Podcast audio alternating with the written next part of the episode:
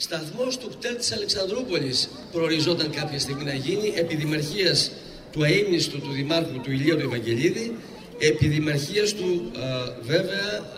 όταν κηρύχθηκε ως διατηρητέο και αγοράστηκε από το Δήμο της Αλεξανδρούπολης. Η δεύτερη σύμβαση έγινε με ανάθεση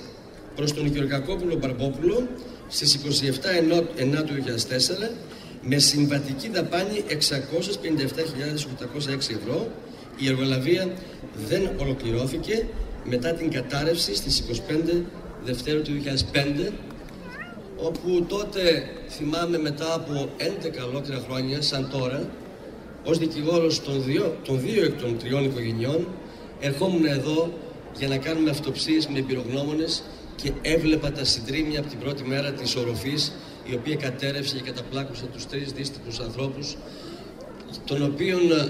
ως φόρο τιμής, για τους οποίους ως φόρο τιμής βάλαμε μια πλάκα εκεί, μια επιγραφή με τα ονόματά τους προκειμένου όλοι να θυμούνται αυτό το τραγικό γεγονός γιατί η ιστορία γράφεται α, και έτσι και αλλιώς γράφεται και με τραγωδία, γράφεται και με χαρά. Επίσης, ε, το, στο δεύτερο όροφο το βιβλιοστάσιο ε, και την, ε, το αναγνωστήριο του τμήματος της λογοτεχνίας το ονομάσαμε,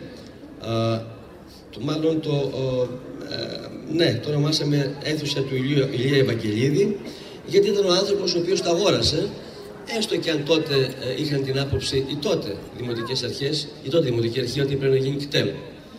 Τελικώς βοήθησε στο να διατηρήσουμε το κτίριο αυτό και σήμερα να γίνει ένα κτίριο που σου είπε ο Σεβασμιότατος, κτίριο που σημαίνει πηγή γνώσης.